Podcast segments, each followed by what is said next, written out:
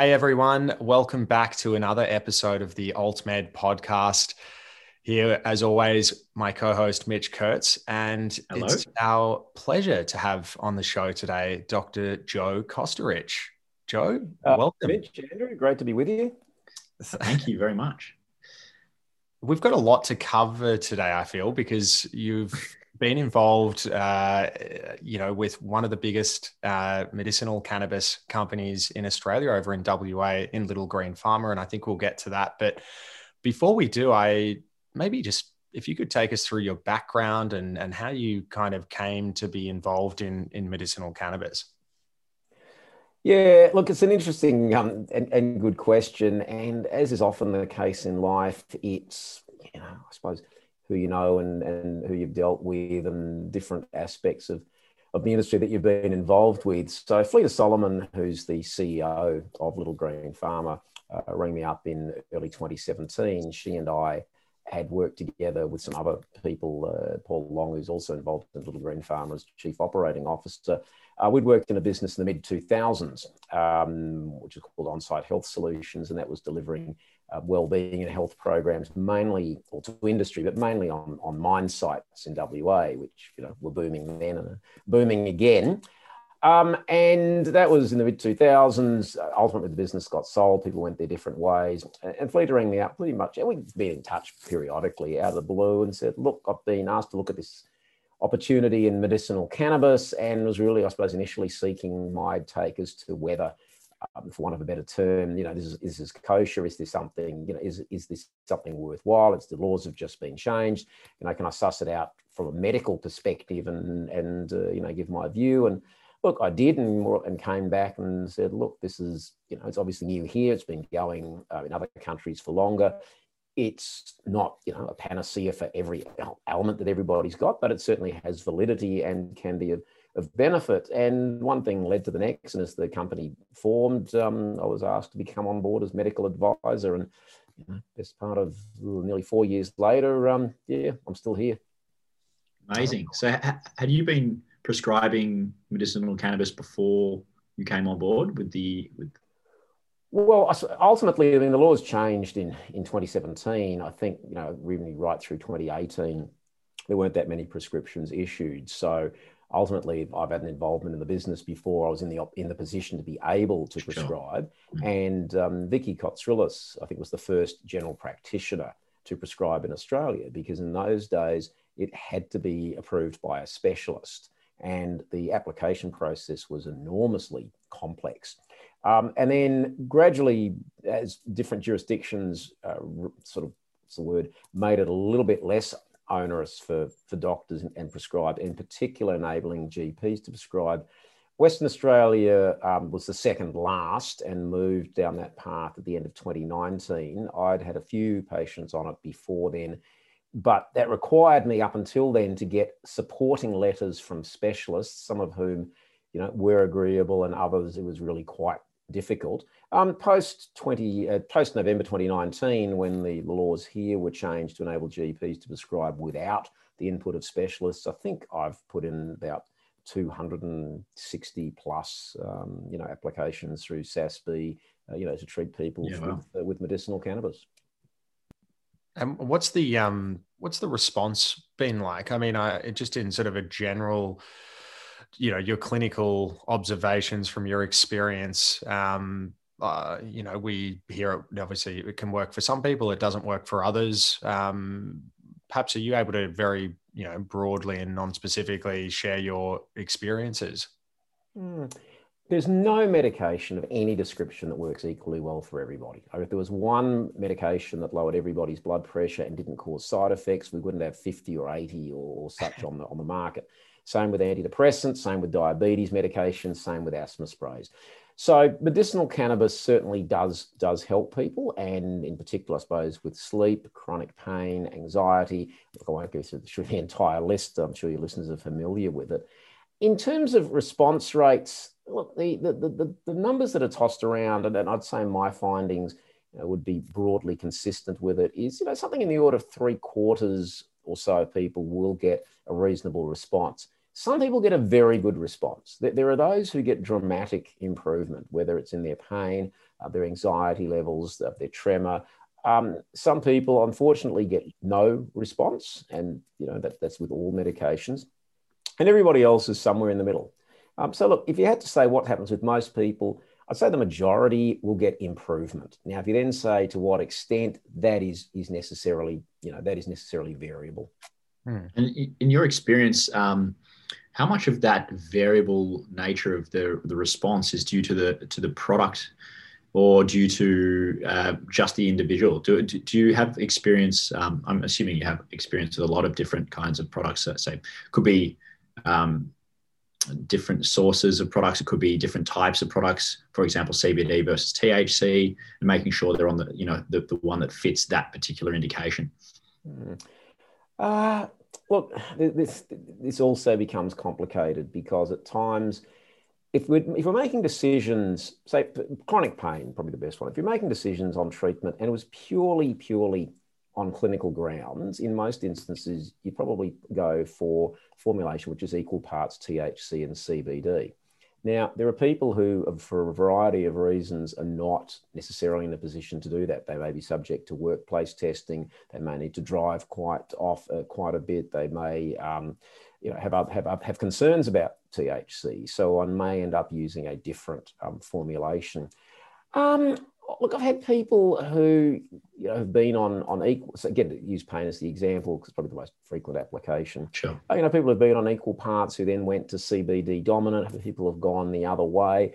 Look, I think it is about finding the right formula, but I suspect that generally when there isn't a response, my estimate would be in most instances it's going to be for some people it's just not really helpful for them and mm. yes, it's worth adjusting dose and, and, and adjusting formulation. But as with all, this is with all medications, um, there are some mm. people where, whatever reason, they're just not responders, and that's not anybody's fault. Mean, there's no way of knowing or testing that in advance. I mean, there's a little bit of a, of a side now. There are some tests that can be done, uh, genetic tests, to try and predict response to certain medications, particularly mm. um, some of the antidepressants and um, uh, some other psychiatric medications. Now, we haven't got that for cannabis, we know everybody has an endocannabinoid system, but that also doesn't mean that everybody will, um, will respond in the same way. And part of the reason for that is that what might be driving their symptoms might be other than issues in the endocannabinoid system. Mm. Hmm, interesting. And I, I, did pick up on one thing uh, you said before about uh, maybe a re- reduction in tremors, for example. I'm very interested in exploring a bit more of that area because that's something we have been meaning to look at on this uh, podcast series, but we haven't gotten into that area. Um, you know, the, the kind of neurological, maybe Parkinson's uh, realm. I, would love to hear your thoughts on on that particular indication, MS, uh, some of the muscle spasticity, that that region is, is something we'd love to, to hmm. extrapolate a bit on and, and get the benefit of yeah. your experience. Look, uh, Parkinson's disease is, is, again one of these conditions where there's no particularly uh, particular known cause, and generally speaking, people become resistant to the medications that they're on. There are two main ones that are used, levodopa and carbidopa. There are a couple of others, and all the specialists will always, like any doctor will say, you sort of hold off with starting these medications because eventually people are going to come need higher doses and then become resistant to them. And they can also cause uh, some nasty side effects also on the, the muscles. So medicinal cannabis, um, particularly in an older age group, I've had a, a, number now, generally beyond the age of 75, and, and often Parkinson's does affect a, an older age group, where at surprisingly lowish doses and typically um, in that age group, you often can use the uh, the 10-10, which seems to be best for um, for Parkinson's. There are people who argue use THC dominant. There are people who argue, you know, use CBD dominant. Again, you know, we don't have an absolute answer to this, but the balanced formulations do seem to improve um, neuromuscular function, and this is almost certainly through, um, you know, through workings in the in the endocannabinoid, whoops, endocannabinoid system um, and on some of the you know the receptors. So by variably improving that that functionality, we do find these people have less tremor. They also have less rigidity. And we see that in some forms, and, and, and you touched on that, Andrew, of spasticity. And there are a number of different um, neuromuscular conditions that can cause spasticity. Some of them are quite rare. They don't get a lot of, of airplay. I will confess that since I've started in this field, um, you know, I'm seeing people from, from right around the, the metro area and you know, people are coming in with conditions that, quite frankly, I've not seen before and um, won't pretend any particular familiarity with. And by the time these people are coming in, often with spasticity issues, yeah, they quite rightly they, have seen doctors, they've been to to neurologists, and are often told, look, there really isn't much that can be done. Which again is nobody's fault. It's just the nature that these conditions don't have any specific um, uh, cure and often no underlying sort of cause.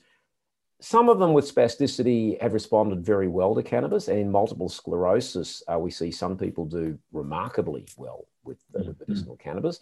Also, usually in equal parts of, of, THC and CBD. One never should be dogmatic um, with this. Um, and you know, some people not as much. MS by its nature will wax and wane. So almost no matter what treatments people are on, they'll have periods where they're better and periods where they're where they're worse. Some of the newer, what they call biologic me- uh, medicines, are having a positive impact in MS compared to say 15, 20 years ago. But for symptom relief, you know, often they do quite well, and pain also um, in MS.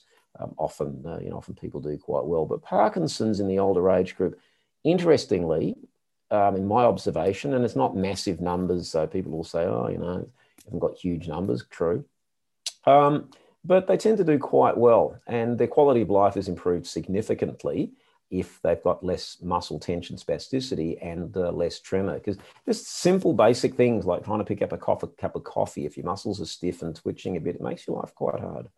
Yeah, absolutely.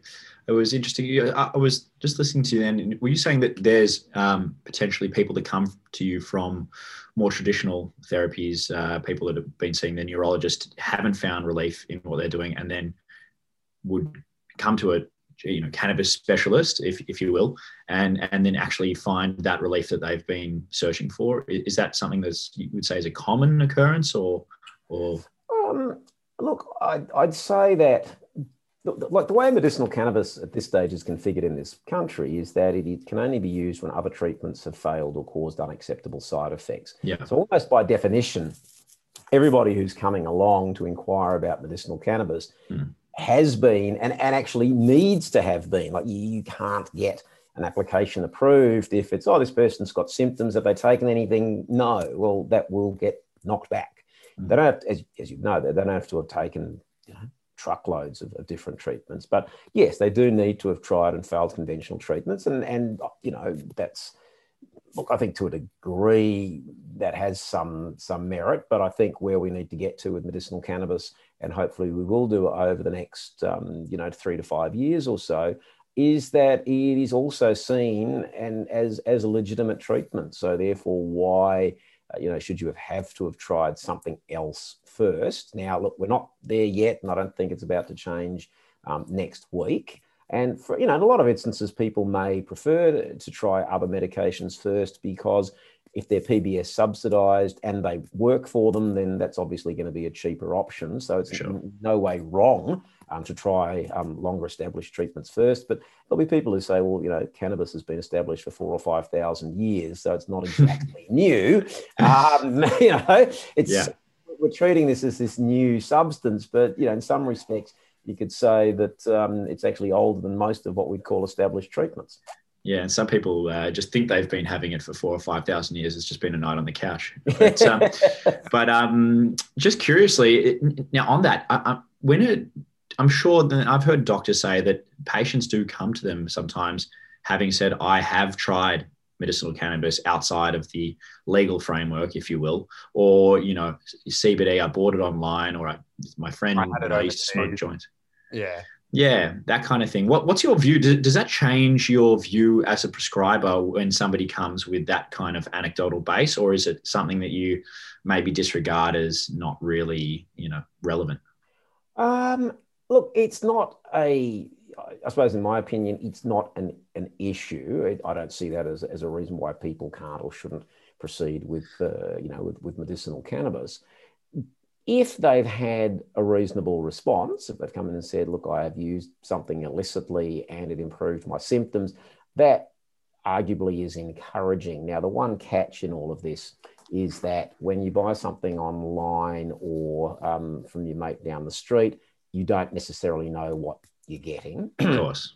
Both from the point of view of, you know, it might might say nothing on it, but even if the label does say X milligrams of THC and Y milligrams of CBD, it may have nothing of the sort in it, and mm. you don't know what else it has in it. In fact, there was a study done by the University of Sydney where they asked people to submit uh, products that they were using, and uh, I don't think one correlated with what was supposed to be in it. Um, mm. That said, if people have had some sort of response and it's positive, I think that is a, a very soft, a very soft indicator that they may respond to medicinal cannabis. But I don't see it. I don't personally see that it's a reason not to use it. Arguably, it's a reason to use it because if it is helping and there is some legitimacy to what they're doing, in terms of its effectiveness, then much, much better to have a known product with known quantities and that you know it doesn't have Absolutely. impurities in it, and that the next bottle you get and the one after that and the one after that is going to have the same, um, you know, components.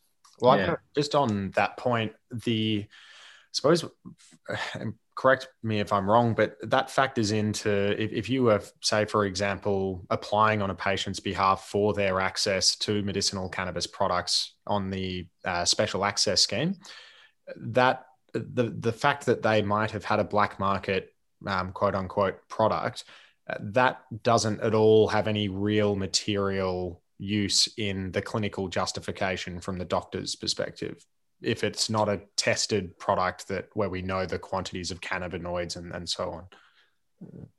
Okay, so people will do all sorts of, I suppose, all sorts of things.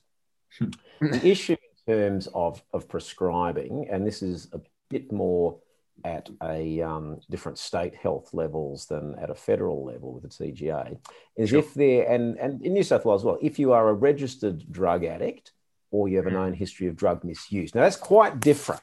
That is that is very very different to um, uh, you know somebody might have used some you know some herbal medication which they think has got CBD in it, or maybe somebody's let them use something which look you know if you want to be a purist they shouldn't have done, and I'm absolutely not advocating that people do this, but that doesn't that's not the same as being having a history of, of substance misuse or being a registered addict. So in those two situations, it is a problem, um, but that's fairly rare. And look, let's face it, something like you know 20 to 40 percent of the the adult population um, may well have used or experimented with cannabis in some way, shape, or form during their their lives. Yeah. Mm. Absolutely. I um yeah, I certainly know a few in that category. Um But uh, just to, also just a question on that prescribing uh, piece we've been discussing.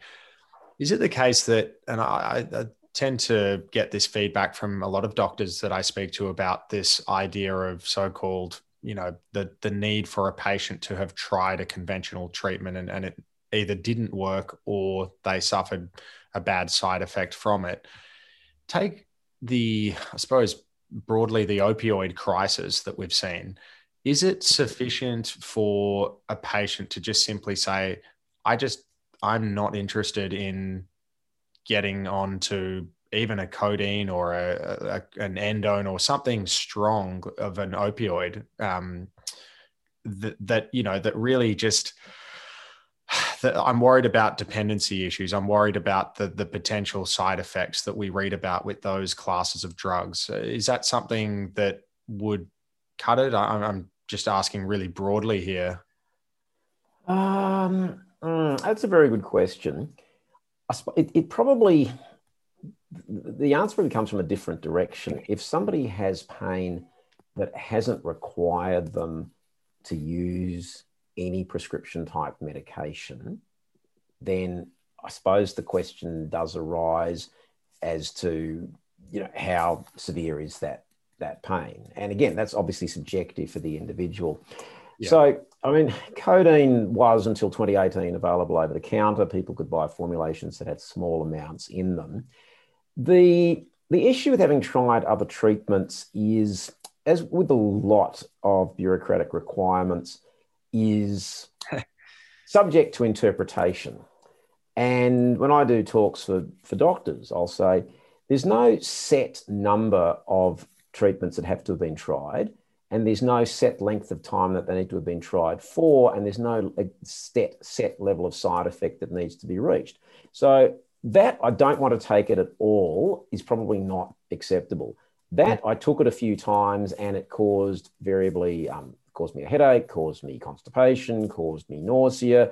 Um, you don't have to have done this 50 times to be able to say that this medication was disagreeable to me.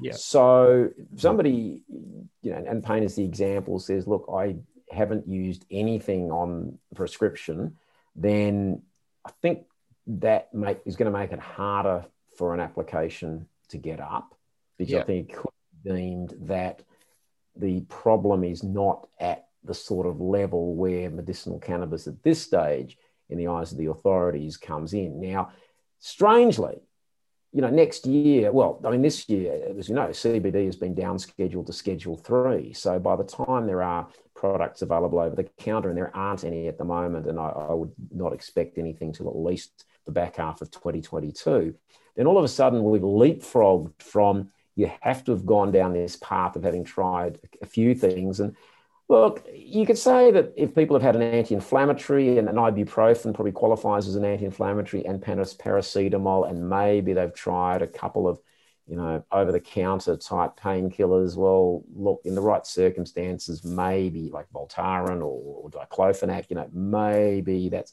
going to be just enough to, to fly. But, you know, I mean, doctors, when they put in an application, are, you know, basically confirming that they're taking legal responsibility for that the information that has been presented is, is correct and, and, and, uh, and true.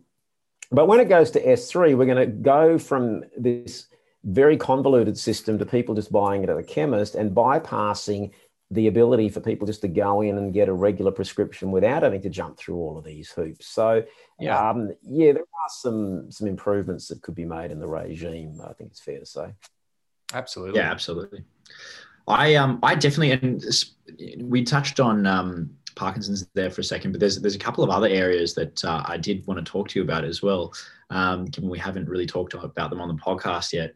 Uh, one of them being, um, in particular, autism. Uh, I know we've we've had a few people reach out to us um, and express interest in um, wondering if it works for that particular indication. I'd love to get some of your uh, background or experience if you've been, you know prescribed much for that particular indication and, and what your observations have been.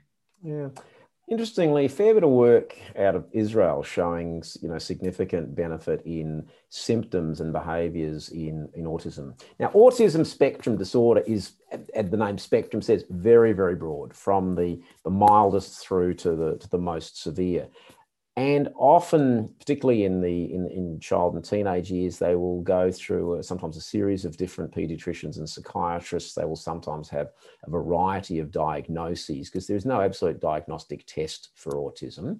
Um, and i have seen eh, not a not a massive number but a reasonable number of, of those who are adult uh, with adult autism and also some teenagers who have been, you know, variably diagnosed with anxiety, depression, ADHD, autism, um, depression, you know, sometimes a, a, host of different treatments and have been on a sometimes almost scary number of psychotropic medications because there is no specific medication for autism. You cannot treat autism as such. It, it, it's, a, it's a way people are put together. You can treat some of the symptoms, and that can include anxiety, it include anger, it can include um, insomnia or problems with sleep. And if there's associated uh, attention issues, then they might be put on, uh, you know, dexamphetamine or some of the, the ADHD medications. I had a couple of, um, of, of, people in that um, cohort who, who really have done remarkably well on CBD. And CBD would be, and, and absolutely in, in anybody under 18, would be the absolute preferred and, and arguably, you know, one could argue only formulation that should be used in, in adults, uh, probably a little bit more scope. Um, and in fact, under the age of 16, you can't prescribe THC in Australia without specialist input anyway. But CBD seems to have a very beneficial effect in, in certain situations um, in terms of anxiety, behaviors, calmness. The, the, what gets reported back both by the individual and also by the, the parents, where there's a good response, is that the person is more calm. they're able to go about their daily life in a much better manner. They're often sleeping better. They're less anxious able to do what perhaps the rest of us might take for, for granted, um, you know, catch the bus to, to school, um, stick around with friends for an, a longer period of time rather than have to pace up and down and around the room. So the impact, when it does work, and, you know, obviously, you know, for anybody listening to the, to the, the broadcast, you know, it's not not saying, well, yes, this is the, the answer to everybody's, uh, you know, to everybody's prayers but certainly where it where it does work, the the impact can be um, you know quite significant. For others, there's improvement. They still got their problems. It's not taking away uh, the fact that there is autism spectrum, but the ability to improve uh, the mood, uh, to improve um, behaviors, to lessen anxiety, to um, you know sometimes perhaps increase and improve concentration and focus, and, and generally just generally to improve the quality of life for both the individual and the, the parents, uh, you know, can be quite significant. Yeah, and I think that's the, that's the key. We hear a lot um, reported. It's, it's not a cure. It's not a you know a, a, way to fix entirely anything. But the quality of life standard seems to to be the the, the one thing that people report um, if they do report it working to be to be it. Yeah, um, similarly, is it interactions yeah. as well? I think I've read about human interactions improving as a result of, I, guess, that laundry list that you just went through, um, Joe. But yeah, is that something you'll get feedback from, I guess, people around? Um, yeah, look, better socialization, mm. which I suppose is a function of improvement in a lot of those symptoms yeah attention and anxiety potentially yep. yeah for sure and, and and similarly another area we find that that has it's not the same but but but the similar markers for improvement um, I think PTSD is another one we hear about, and and I'd also love to grab. I'm just going to put you on the spot. For, I mean, we're not going to go through each indication individually, but um, but maybe we'll cap it at this one on, on PTSD and get a few thoughts from you on that particular indication because we'd love love to explore that. Yeah, PTSD, another uh, condition where there are no medications. People may be put on antidepressants if they have depression associated with PTSD. They might be put on anti anxiety medications if they have anxiety associated with uh, sleep medications if they have insomnia, but there is no specific treatment for PTSD pharmaceutically. Uh, generally, it's it's more about uh, you know uh, psych- psychological remedies, um, and you know, so, and, and a lot of those people respond very very well to that. But those who do quite some people do quite well again as before not not everybody important point to make always on medicinal cannabis in terms of i suppose in, in a similar but different way to autism and also to, to dementia. Without treating the underlying problem it does improve mood it does lessen anxiety it lessens the fear. There is um, you know some theories that say the, um, the, the, stress that people feel in, in post traumatic stress disorder revolves around a disturbance in the endocannabinoid system, and therefore, by, and again, these are theories, um, and therefore, yep. by putting in exogenous cannabis, you're correcting some of those imbalances. And the other, and this is a little bit off topic, the, the other space that I think we'll be watching over the next few years in PTSD is psychedelics. Yeah. And um, MDMA in particular seems to be able to rewire um, the brain that you don't forget the trauma, but you remember it without the emotion. Mm. So, yes, I remember that happened, but instead of reliving it with it like it's raw and real and, and all the fear and the emotion that comes with it, um, you seem to rem- just remember it. And um, medicinal cannabis nobody knows the exact mechanism, but it does appear that for people where they get a good response, you get the same sort of impact that they don't forget the trauma, whether it was a motor vehicle accident, whether it was an assault, you know, whether they've been, you know, shot, whatever it might be, keeping in mind the original diagnosis of PTSD started with war veterans. So they're not forgetting it, but they're not impacted by it. It becomes in the past rather than being relived in the present. Mm. And um, you know that that would it would intuitively makes some sense that it's a rebalancing of the, the endocannabinoid system. We can't say that that is or isn't the case. You know, one day we may be able to. Yeah, excellent. I'm curious on that point because with psychedelic medicine, I imagine, I mean, the TGA came out recently and said they weren't prepared to down schedule it um, for it to be prescribed. I think it's only still Schedule 9 and, and being put through clinical trials. I'm just curious on your perspective as someone who has, you know, worked as a doctor, um, you know, for many years. These particular substances that are the subject of discussions about psychedelic medicine, and I am referring to psilocybin and MDMA. How do you feel as a doctor just about the fact that these are actually now being discussed as as medicines? And do you have any thoughts about psilocybin? Yeah, um, look, it's it's interesting. The, the TGA hasn't downscheduled it. Equally, the federal government has allocated fifteen million dollars to research in this area. So it's one hand doesn't know what the other hand is is doing. The work that's coming out of Canada and North America again is very encouraging. And in terms of PTSD, it's um, you know MDMA assisted psychotherapy. So it's not just um, you know take this these tablets and away you go. It's incorporated with um, psychotherapy. Yeah. Psilocybin and severe depression. Um, there have been some trials. In fact, there was one uh, published a couple of months ago, which was very very um, notable because it compared psilocybin to um, an SSRI medication. Um, now, Prozac was the first of, of those. Fluoxetine, there've been you know, a dozen or more subsequently. And this trial actually compared psilocybin to an SSRI and actually found psilocybin to be superior in terms of uh, improvement in depressive symptoms. So it's an area that's fascinating. And it's what's what we're seeing now is a renaissance of, of, interest in psychedelics, which is sort of running a few years behind medicinal cannabis. And, and both of them went out of favor. So in the 60s, there was research being done in psychedelics because they thought, well, this could, these could be medical treatments. And then, rightly or wrongly, it got picked up by the, the counterculture and then got sort of wrapped up into the war on drugs. And everybody sort of forgot that the beginning of it was not um, a recreational substance at all. The beginnings of it was to be medication, but you know, it all got sort of wrapped in, say, with the Nixon administration's war on drugs, and um, everybody then sort of, I suppose, forgot all about it, um, or just didn't want to know about it. And you know, now we're picking up the pieces with with, with cannabis.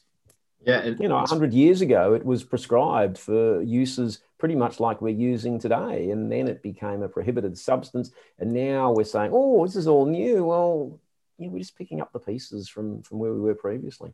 I, I think it's kind of funny that we we're seeing the psychedelics and MDMA and the rest follow cannabis like that a few years behind. It's it's almost like it's a, a gateway drug I'd say. well played, Mick. Very nice. Very nice. Uh, dear. Oh, dear. Yeah. Uh, but I think there is, if you look at the North American experience, uh, and in Canada in particular, and, and they've had a medicinal cannabis industry for what, 20 years or so you can sort of see that where psychedelics are is probably where cannabis might have been 10 or 15 years ago. Sure. People are interested. There's enough um, people at the forefront who are saying we want to find out more. We don't want to charge out um, and, and, make claims or, or, you know, we don't want to do things, it sounds silly to say, we don't say do things that are silly, but equally we don't want to ignore um, the potential for benefits. And certainly in refractory depression, where we know antidepressants don't cure it, they just control the symptoms and in PTSD, where people may get no relief, then certainly um, substances which offer um, the potential for significant improvement, and again, it won't be for, for everybody. Um, you know, I think society is getting to a point where it's prepared to actually acknowledge that maybe we, we, needs to look at um, that which was, you know, cast aside and say, well, we need to revisit this. Well, it's it's um it's interesting how even the ABC, I was listening to a podcast a couple of months ago about a guy who I don't want to say went undercover, but he basically went to a, a spiritual retreat where everyone was taking ayahuasca and they had a shaman and people would take it under a kind of in a controlled environment. It was supervised. I wouldn't say akin necessarily to um, the practices and procedures of the um, assisted psychotherapy clinical trials that we've just been speaking about. but um, I'm just curious. Uh, do you think maybe one day that one might also be in uh, in the frame for discussion? look, uh, it's a good question, Andrew. I didn't hear that podcast, but I've heard of those sorts of experiences, which I think generally people undertake more for um, sort of for personal rather than medical um, reasons. So I think people who generally go down that path do it more, like you say, for you know, spiritual awakening or, or, opening up again. Yeah, you know, precisely. Opinions on on that, and I'm not expressing one, but I don't think at the moment there's anything on the horizon that says it would be seen as a medical treatment. But you know, we're talking here in five years' time. You know, who knows? Well, you guys just, yeah, I think I, I, saw in March this year, uh, WA elected two senators. And I, I got to say, the state where you live, I'll never I quite understand the politics. Uh, there's not a lot of love for Labor at the federal elections, but then there's a lot of love for them at um, the state elections. And then uh, we get two senators being elected from legalized cannabis WA. Um, do you have any thoughts about that? Do you feel like um, WA, with with all the work that um, is going on in the industry over there, I know Little Green Pharma has sort of been the pioneer, but um, there's a few other operations coming up as well do you feel like your state could be the um, the first to, uh, to to go recreational? Um. Yeah. Look. Um, um, look. I, I, really. I can't really express an opinion on that. And look, the two people who got elected in particular, Brian Walker, who is a, also a GP by uh, by profession, I think in the upper house uh, brought out the fact that in 2003, the then Labor government had actually moved to decriminalise personal possession of, um, I think it was similar to the ACT, I think two plants or up to a certain number of grams of, of cannabis. And I think he asked in the upper house, well, was this as is this still Labor policy or has this been removed from the, statutes? And I think he was greeted with um, pretty much stunned silence. The um, Premier is on the record as um, not being supportive, and given that he pretty much rules the, the roost um, and has control of both houses, I wouldn't be predicting any change anytime soon. But you know, stranger things have also um, also happened. Interesting. I think at the the end of um, the day, at least when I think about it, it's mostly about um, harm reduction. And I know you, you're keenly interested in that space as well, Joe. And I'd maybe love to hear a little bit about, um, for example, tobacco harm reduction, which is something we haven't actually uh, touched on in this podcast series yet. Um, mm. Yeah. Um, yeah, look, ultimately, I think uh, Jimmy Carter is probably not, not going to go down in history as one of the greatest American presidents, but he did say something that I think was very worthwhile about the policies on drugs. And he said, Our policies on drugs, as a very minimum, should do no more harm to the individual than the substances themselves. And I'm not sure I've got that absolutely word for word. And when we put people in jail for, um, you know, possession of, of small amounts of, of drugs, you know, I think we are doing them more harm than the substances themselves, especially when we're talking about, uh, you know, cannabis in, in, in particular. Um, so, yeah, look, with tobacco harm reduction, we know from international jurisdictions, and I should point out that I'm the chairman of the Australian Tobacco Harm Reduction Association, and we are supportive of and provide education on you know, ways for people to stop smoking. It's been known for 50, oh, nearly 60 years now that smoking causes lung cancer, causes, causes a whole host of other medical problems, and yet people still continue to, to smoke. And we also know that there are a number of ways for people to stop smoking, and that includes throwing away the cigarette packet, it includes patches, gums, sprays, medications. There's no shortage of them. And despite all of these, people still continue to smoke. And we know that in Australia in the 1980s, we were at the forefront of reducing cigarette smoking, and that was really good. But now in the, in the 2010s, we are really the laggard. And the reason we're the laggard is that countries such as the UK, the USA, the EU, Japan, Scandinavia, Canada, they all um, support the use of vaping nic- uh, liquid nicotine as tobacco harm reduction. It is not for children, it is not for people who don't smoke to take up, but it is at least 95% less harmful than smoking. Um, in New Zealand, they have a proposal to be smoke free by 2025. I think that's probably fairly optimistic It's only four and a bit, you know, it's only four years away. But if you go to the New Zealand Ministry of Health site, you will see that they support vaping and they show you that it is an alternative to smoking. People smoke because they want the nicotine. Mm. They don't want all these other chemicals, but smoking means they get the nicotine with all these other chemicals um, if you can offer people nicotine, as we do in patches and sprays and gums, you, you, don't even need a prescription. You buy them at the, at the chemist, you buy them at the supermarket, and that's all fine. But as soon as you put it into a liquid form, you get the public health lobby who say, oh, no, this is all terrible. We can't do this. And unfortunately, for better or worse, the um, health minister is a bit of a captive of the, uh, the health department and the, the public health lobby. So if you look at the New Zealand approach and you look at our approach, which is this horrendous um, prescription-based model, it's just not going to work. What we want is for it to be no harder for people to obtain an at least 95% less harmful option. So if you can go mm. to the hmm. supermarket, if you can go to the petrol station, if you can go to the deli and you can buy cigarettes and you can do that, it's absolutely you can do it if you're over the age of 18, then you should be able to buy a less harmful alternative. And New Zealand and in the UK, you can do it. In the UK, they run campaigns. They run public health campaigns encouraging people to switch to, um, to vaping. So, you know, in this country, unfortunately, um, we are an outlier. We really are an outlier. Um, in the entire OECD, it's only Australia and Turkey that do not have um, uh, vaping of liquid uh, nicotine as a consumer product. It's it's absolutely fascinating to me hearing all that because I just I, I do think about how advertising campaigns such as the one you've described in New Zealand is, is really money well spent if you think about the reduction of uh, smokers taking in carcinogenic chemicals um, and the the decreased burden possibly on on oncology departments.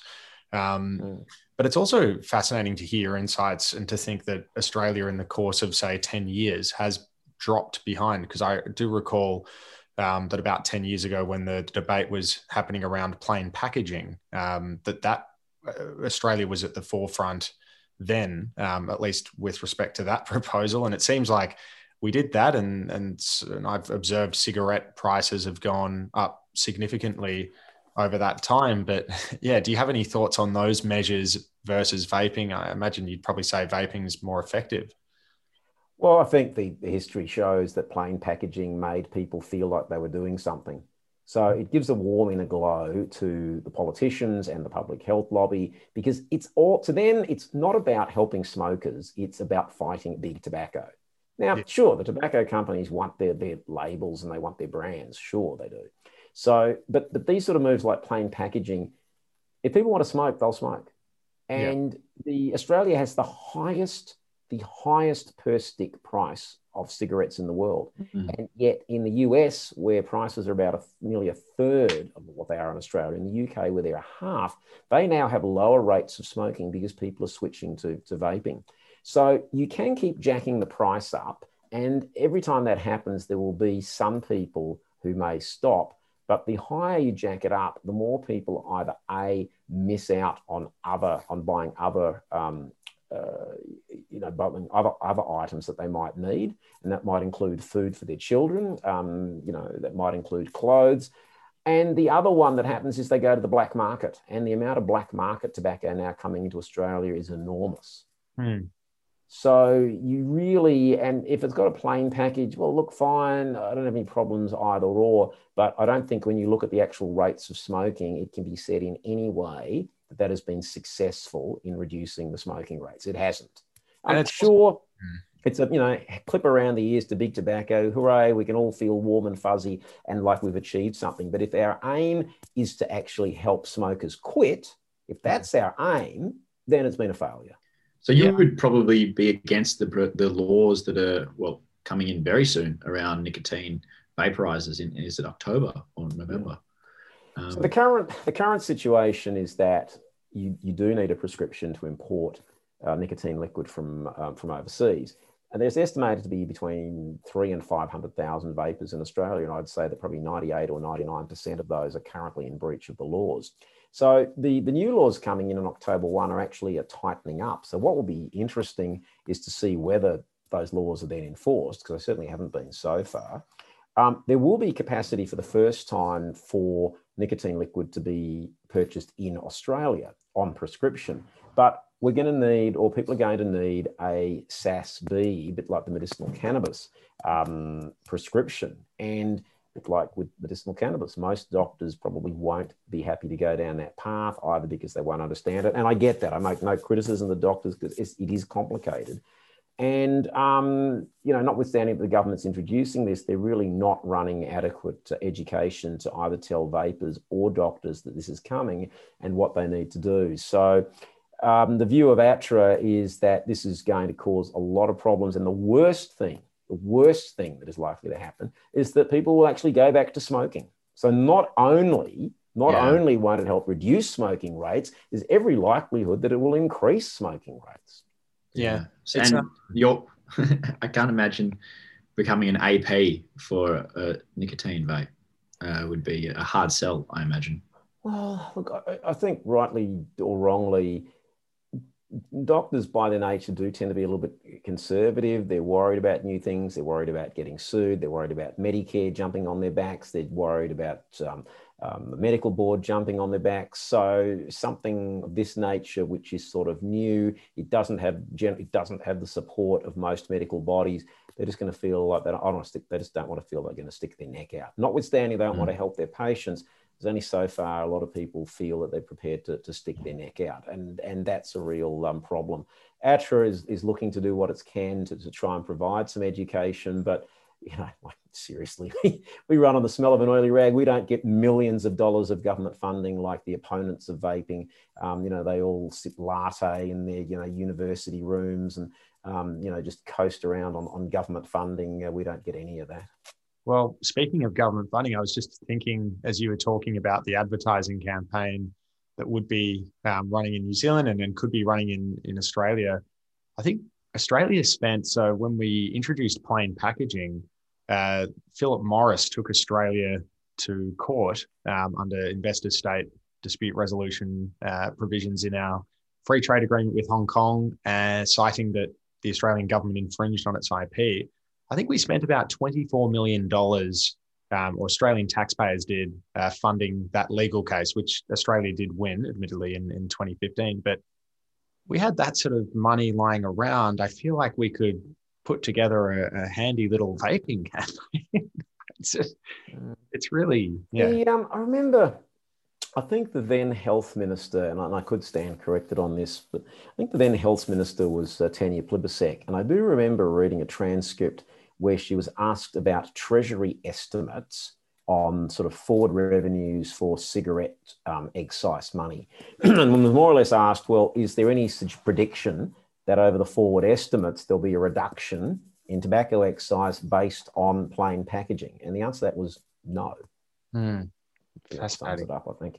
It really does. I just curious. I suppose the um, tobacco harm reduction work that you're doing um, sort of ties in generally with uh, you know with the work I think you've held senior positions at the AMA um, and you know, we talked before recording about how you're a bit of a radical doctor Joe um, what, you, what, what's some of the practical slash radical advice that you give to your patients generally do you have a are you stickler for sort of giving people a set amount of time that they should be uh, exercising per week or yeah, um, look, I mean, you're right, Adam. This is literally, literally in the last century. I held some positions in the AMA. It was in the 90s. Look, it was it was interesting. You, you do what you can. I, I, suppose I formed a view that there's probably better ways to advance some causes, and subsequent to that, I got involved in um, I'm still involved to some degree in the, the management of, of medical centres and the corporatisation of, of, general practice, which has led to, I think, um, better delivery of, of services, not you know, because of me personally, but, but the whole industry.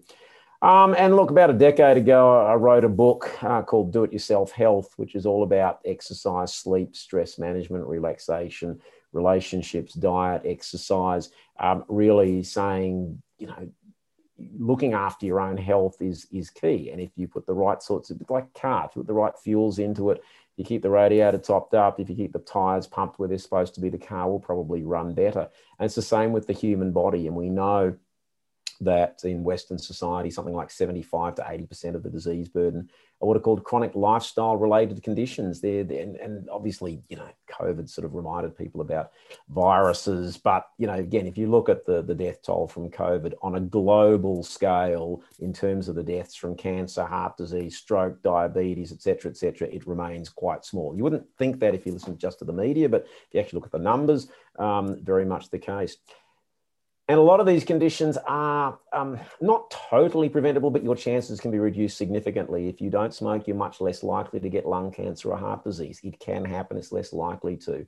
If you're eating, um, you know, proper, good food, sensible food, a Mediterranean type diet, vegetables, good quality protein, um, you know, rather than lots of processed, uh, you know, processed grains and lots of sugary foods, you're less likely to get, uh, you know, type 2 diabetes.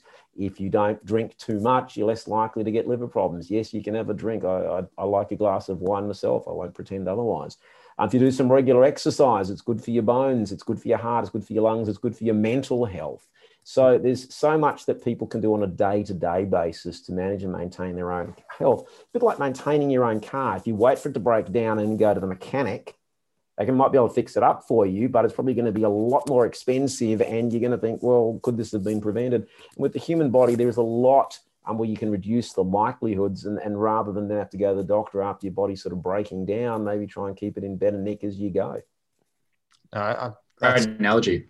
yeah, it is actually, and um, I suppose yeah, it really does tie into I suppose the theme of our whole podcast is just around alternative medicine, and even just hearing you speak, uh, you know, it really does expand that beyond um, you know the topic of medicinal cannabis, which we are often going on about. It's you know it's incorporating if you're being prescribed that product, incorporating that into you know good sleeping habits, good diet habits um, exercise. Um, but yeah, uh, p- apparently you saying these things um, renders you a radical. So um, it's been a pleasure having such a radical doctor on the podcast. uh, well, look, you know, what can one say? But that's probably, um, look, I, I think. The, the, the, idea of sort of Western and alternative medicine, these are all jargon terms. Really, what we should be about is is helping people to be as healthy as they can be. Now, that may at times mean that people need pharmaceutical medications, and, and some of them can be literally life saving. But we don't and shouldn't, in my opinion, be reliant on pharmaceutical medications when there are um, you know, other steps and actions that we can do and take as individuals um, in terms of yeah, diet, exercise, sleep, and uh, you know, stress management, for example.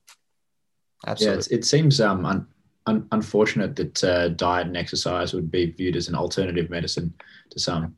Um, but I for sure know that it is in some particular cases, um, and sleep for that matter. Mm. Um, but uh, yeah, th- this has been an incredibly informative uh, podcast. I, I, dare say our viewers will get a lot out of this. And um, I just, th- there's any last questions, Andrew? Before I think we're no, I mean, we didn't really get to to pick your brain about Little Green Pharma, but maybe um, if you can just give us a, a quick uh, around the grounds about what you're doing there, because I, I just I've been so excited watching LGP from from the early days. They really were one of the um, the first companies in the space. Mm. So Little Green Pharma was the first company to produce medicinal cannabis in Australia. So to to grow, harvest, uh, manufacture, bottle, distribute, and have prescribed and dispensed and um, that was a massive achievement by the team, and then went and went to a listing on the ASX in, in 2020. Um, and, and through that, an expansion of the, um, the, the grow facility started as a very small facility, obviously a top secret location. Um, nobody's allowed to know where it is. Um, and then earlier this year, and then last year through COVID, expand the uh, the ability to, to produce has been enormous, and the credit to the, the team there. And uh, look, earlier this year, um, you know, capital raise and, and expansion, and, and the, and, the, commitment of the team has always been to getting the, best quality, consistent medicinal cannabis product, um, and be vertically integrated for you know for patients to benefit by. And uh, that's Australian patients, where we have a you know significant, I believe, portion of the market. I can't give any figures, but also you know to the export market and uh, and Australia because this is this is a plus for some regulations because of the quarantine and agricultural regulations. Australian products are um, free of any impurities, and Um, some countries overseas, the products aren't always free of heavy metals or pesticides or fungicides, and they're not tested for such. So yeah, the LGP team are a great group of people. Yes, I'm biased because obviously I work with them, but even if I didn't, um, they really are a great group of people and have been able to kick goals and um, through a very very difficult time last year, very difficult time for everybody last year. You know, come through and uh, you know continues to deliver for uh, you know for Australian patients. That's excellent. Fantastic. We'll, we'll continue watching uh, the LGP journey, but yeah, it's been amazing so far and it's been great having you on the podcast. I, you know, we might well do this again. I will, whether you're ready for another hour of being peppered with lots of questions by Mitch and I, but it's probably just a testament to, um, you know, how informative uh, your answers are. So we really appreciate your time. I see it. Oh, look, it's been a pleasure to be with you both, and um, yeah, happy to come back on if you'll have me at some point we, we might have you back for the uh, the MDMA version in a few years. uh, that could be could be the next step. It, it is ultimate after all, so that we, we are going to be looking at that very um, much under the microscope as it, as it opens up. So definitely. Excellent. All right. Well, Dr. Joe, thank you so much for your time. We'll um we'll look forward to doing this again soon. Thanks. All right. Cheers. Take care.